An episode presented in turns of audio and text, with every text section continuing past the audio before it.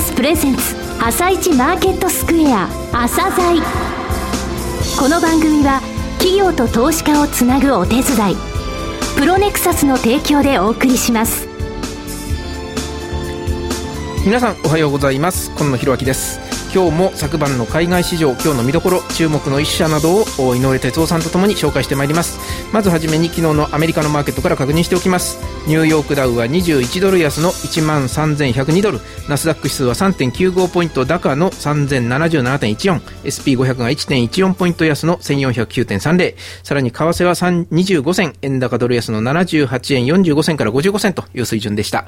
えー、井上さんおはようございます。昨日のアメリカ、まちまちの動きでしたね。そうですね、ヨーロッパ時間からまちまちでしたね、うん、あのスペインでカタルーニャ地方、えー、こちらが資金繰り詰まって、ですね50億ユーロの支援を政府に要請したと、えー、ただスペインの短期債ですね、こちらの入札は目標額を上回る数字を、えー、金額となったと、アメリカでもあのマクロといいますかね、指標発表2つありましたけど、ケースシラー住宅指数、こちら2年ぶりに前年同期同月比でプラスだったんですね、はい、ただコンファレンスボードの8月消費者信頼感指数、こちら昨年10月以来の最大の下げですね、うん、こちらもまちまちと、うん、でまちまちが今、マーケットにいろいろあると思いますので、えー、そこの部分、後半で、えー、ご説明したいと思っております。はい。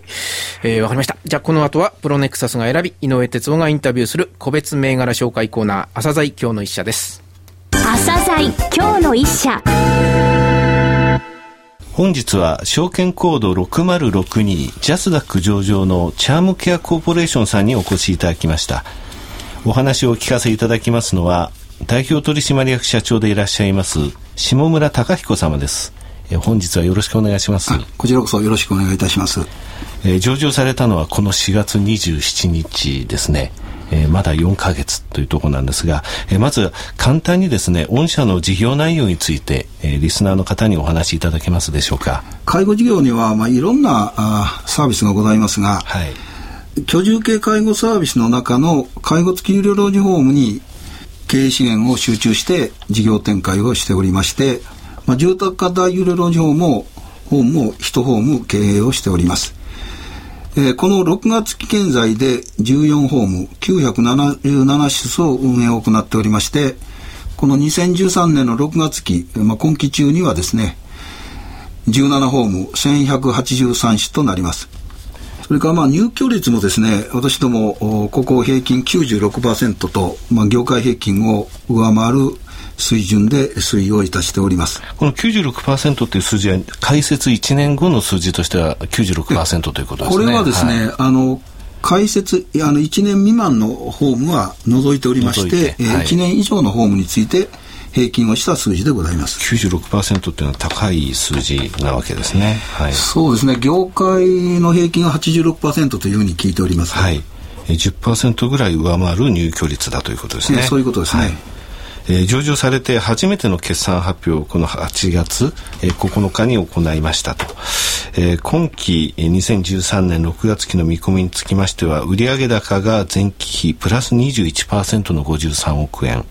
営業利益は前期変わらずの6億4千万ですが、経常利益、純利益はそれぞれ少しマイナス、前期比マイナスとなっておりますが、これはこの事業特有の時間軸で見たですね、収益構造があると。いうふうに思うんですけれども、えー、このこの点につきましてですねつまり、えー、ちょっとご説明いただきたいんですけれどもなぜ売上高が今期伸びるのに利益の部分が少しマイナスになってしまうかということですけれども、まあ、先ほど説明しましたように今期ですね、えー、3ホーム206室、はい、新しく開設するわけですね、はい、でホームを開設した1年目というのは、まあ、正直言って真っ赤かになります。それはですね一つはですねホームの開設前半年前に法務長を雇用します。法務長を半年前に雇用。はい、はい、それから3か月前にケアマネとかですね、はい、えー、相談員とか事務員とかと雇用しまして、はい、オープン1か月前にこれ行政で決められておりますけれどもスタッフ全員を雇用します。このオープン前にですねこの人件費なんかでもバカにならないわけですね。販売管理費がそのオープン前にかかるんですね。はい、それからですねその一挙にですね満室になるわけではありませんので、はい、まあ、例えば60人のホームであってもですね1か月 10, 10人とか15人ぐらいずつしか、はい、まあ、入居ができませんのでね、はい、まあ、60人のホームでも、まあ、実際ですね、8か月ぐらい満室になるにかかるわけですね。はい、その間ですね、えー、月賞でずっと赤字の状態が続くわけですね。そうですね。初めに、オープン前に販管費がかかって、なおかつその、えー、フルの状態のその、えー、入居者に対する、えー、サービスができる状態の、あのその間のマイナスがですね、すねはい、えー、まあ1年、1年目にマイナスとして出てくると、こういうことですね。はい、だから、まあ、開設するホームが増えれば増えるほどですね、まあ、その気に利益をそがれるとこういう形になりますね。なるほど。この解説をね、抑えましてね、はい、2年目の利益の中で解説を抑えれば増収増益になるんですけども、はい、まあ、しかしそれではね、大きな成長が望めないんで、でね。はい、まあ、あえてですね、まあ、今期はですね、そのマイナスになったんですけども、これはやっぱり先行投資といいますかね、はい、えー、大きく成長するための投資であって、そうですね、えー、これをやっぱり回避することはできないと。そうですね。このマイナス面のが出てですね、減益になったんじゃないですね。えー、将来への投資としての、まあ、マイナスだと、こういうふうに解釈してほしいんですけど、ねね、何もそのビジネスのそのスタイルといいますか、その費費用、利益の構造としては、こういう特徴をちゃんと分かっていればですね、えー、何もそのマイナスの部分っていうのを大きくその懸念することはないというふうなことですね。今回上場の際、関東エリアへの進出を言われていましたけれども、えー、関東進出、えー、まず、えー、なぜ関東に、えー、出てこられるのかと。いうところをお話しいただければと思います。まあ、あの私どもは今まで近畿圏を中心に、はい、えー、事業展開してきたんですが、はい、どうしてもやっぱり近畿圏ではあのパイが限られておりますのでこれから、えー、しっかりと成長していこうと思った時には、はい、まあ、エリアの拡大をしなきゃダメですね、はい、その中でやっぱし日本の中で一番大きなパイである東京関東圏ですね、はい、ここへの進出は昔からの夢でありまして、はい、まあ、この度ご縁がありましてね、はい、えー、首都圏で2か所それから千葉県で1か所の、はい。解説ができるようになりました。で関東進出も果たされました、えー、上場もされました、えー、中長期的にですね、えー、お考えになっていらっしゃるその、えー、目標のようなものはありますでしょうか？中長期的にはですねまあ、あの、おかげさまで、えー、今期末で1183室になるんですが、はい、今私どもが関西圏、関東圏で、えー、この介護付き医療老人ホームを、まあ、申請をしたり、もうすでに内定をいただいている、決定をいただいている案件等を合計いたしますと、非常にまあ可能性の高い、えー、案件のみですが、はい、13件ほどございまして、はい、それを合計しますと、884室となります。えー、合計いたしますとね、まあ、はい、2000室。ちょうど2000室ぐらいですね。2000なりますし、はい、まあ、これ以外もですね、はい、非常に可能性の強い案件も、はい、えー、まだありましてね、まあ、私はこの3年目処ぐらいでですね、はい、2000室、はい。えー、売上100億。53億からほぼ倍の100億。そうですね。部屋数につきましては、まあ、これはあの3年目処でございますけどね。はい、もちろん。えー、本日は証券コード6062ジャスダック上場のチャームケアコーポレーションさんにお越しいただき、えー、代表取締役社長の下村隆彦様にお話を伺いました企業ディスクロージャー IR 実務支援の専門会社プロネクサス上場企業のおよそ6割。2200社をクライアントに持つ。これはアジア証券印刷の時代から信頼と実績を積み重ねてきたからこそ。さらにプロネクサスが目指すのは企業と投資家をつなぎ日本の株式市場を活性化させることです。プロネクサス私たちは個人投資家の皆さんを応援します。なおチャームケアコーポレーションのロングインタビューは番組ホームページでお聞きいただけます。井上哲夫今日のストラテジー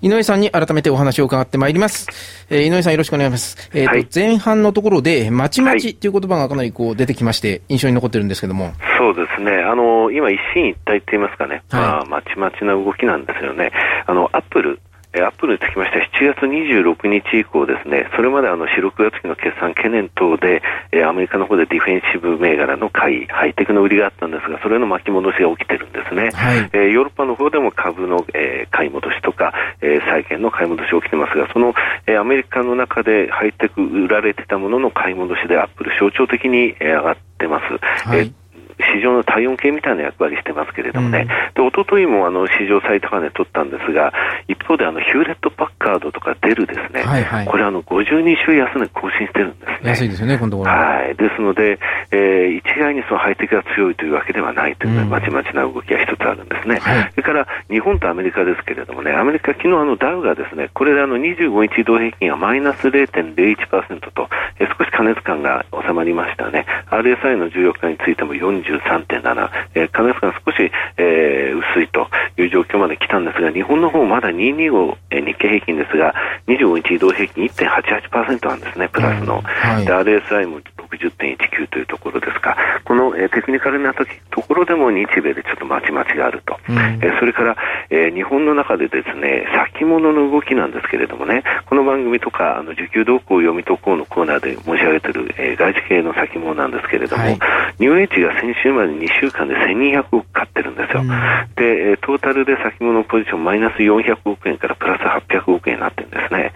クレディ・スイスも3週間で900億買って、えー、マイナス1200億がマイナス300億まであのマイナス幅が減少してるんですね、売り売り越し幅が。えー、で今週月火とですね、この2社また買ってるんですけれども、なかなか昨日、おとといとか、えー、日中弱含む場面ありましたよね。はい、えー、先物の買いに対して、えー、ボラティリティっていう今ファクターが効かないんですけれどもね、うん、これあの、225の、えー、構成比率の高い銘柄とかですね、えー、そういう現物のところで、えー、主力株に目立たないんですが、売り物が出てて、それが、えー、先物の買いの効果っていうものをちょっと消してしまってる。ここでもまちまちというものがあるわけですね。はい、まあ、大きな流れとしまして、えー、今週末のジャクソンホールから始まりましてね、9月6日の ECB 理事会、9月12日ドイツでですね、ESM、えー、欧州安定メカニズムの、えー、裁判所がですね、これについては合憲かどうかという判断しますので、はい、そこら辺まではですね、一進一退といいますか、えー、ちょっとですね、あの出来高を伴って大きな上昇ってちょっと考えづらいというか、えー、レンジ内のもみ合いという感じになりますかね。ね。えー、そういう動きが予想されます。はい、えー、レーティングの方申し上げます。はいえー、引き上げが4銘柄、えー、大和が8304青空銀行3から2、SMBC 日興が9001の東武鉄道3から2、えー、モルガンスタンレーが4540津村を、えー、オーバーウェイと新規で3000の目標株価、えー、三菱 UFJ が9605の東映をニュートラルからアウトパフォームで570円の目標株価にしてます。えー、格下げの方がですね、あります。えー、大和、えー、9946ミニストップを3から4、SMBC 日興が9 9042阪急阪神を2から3、えー、続きまして野村が3銘柄。6471日本精工バイからニュートラル、えー、6473J テクト。5481山陽特殊鋼、えー、これにつきましても同じくバイからニュートラル、えー、メリルリンチが2銘柄。4543のテルモ中立からアンダーパフォーム、うん、えー、4523のエーザイ。こちらにつきましても、えー、中立からアンダーパフォームというふうにしております。わかりました。本当ちょっと格下げが増えてきましたね。そうですね。数的にはちょっと格下げ多いですかね。はい。はい、井上さん、今日もどうもありがとうございました。ありがとうございました。また来週もよろしくお願いします。この後は東京市場の寄り付きです。朝鮮この番組は企業と投資家をつなぐお手伝い。プロネクサスの提供でお送りしました。